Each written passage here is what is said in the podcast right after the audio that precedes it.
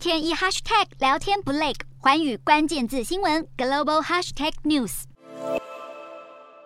美国大学生们松了一口气，因为总统拜登在二十四号宣布，为经济能力有限的学子缩减学贷，年收低于十二万五千美元或是低于二十五万美元的结婚夫妇，都是这次贷款减免的对象。全美估计大约四千五百万人背负学贷，总额达到一点六兆美元。根据纽约联储研究，为每个学生减少一万元的债务，减少总额是三千两百一十亿美元。还有大约三成的借款人还款余额会就此一笔勾销。不过，对于部分借款人而言，这波减免额度还远远不够。拜登表示，有专家相信学贷减免能在不影响通膨的情况下为美国家庭带来好处，但也有经济学家认为，缩减债务将为消费者腾出数千亿美元的支出额度，替美国的抗通。通膨作战增添新的波折。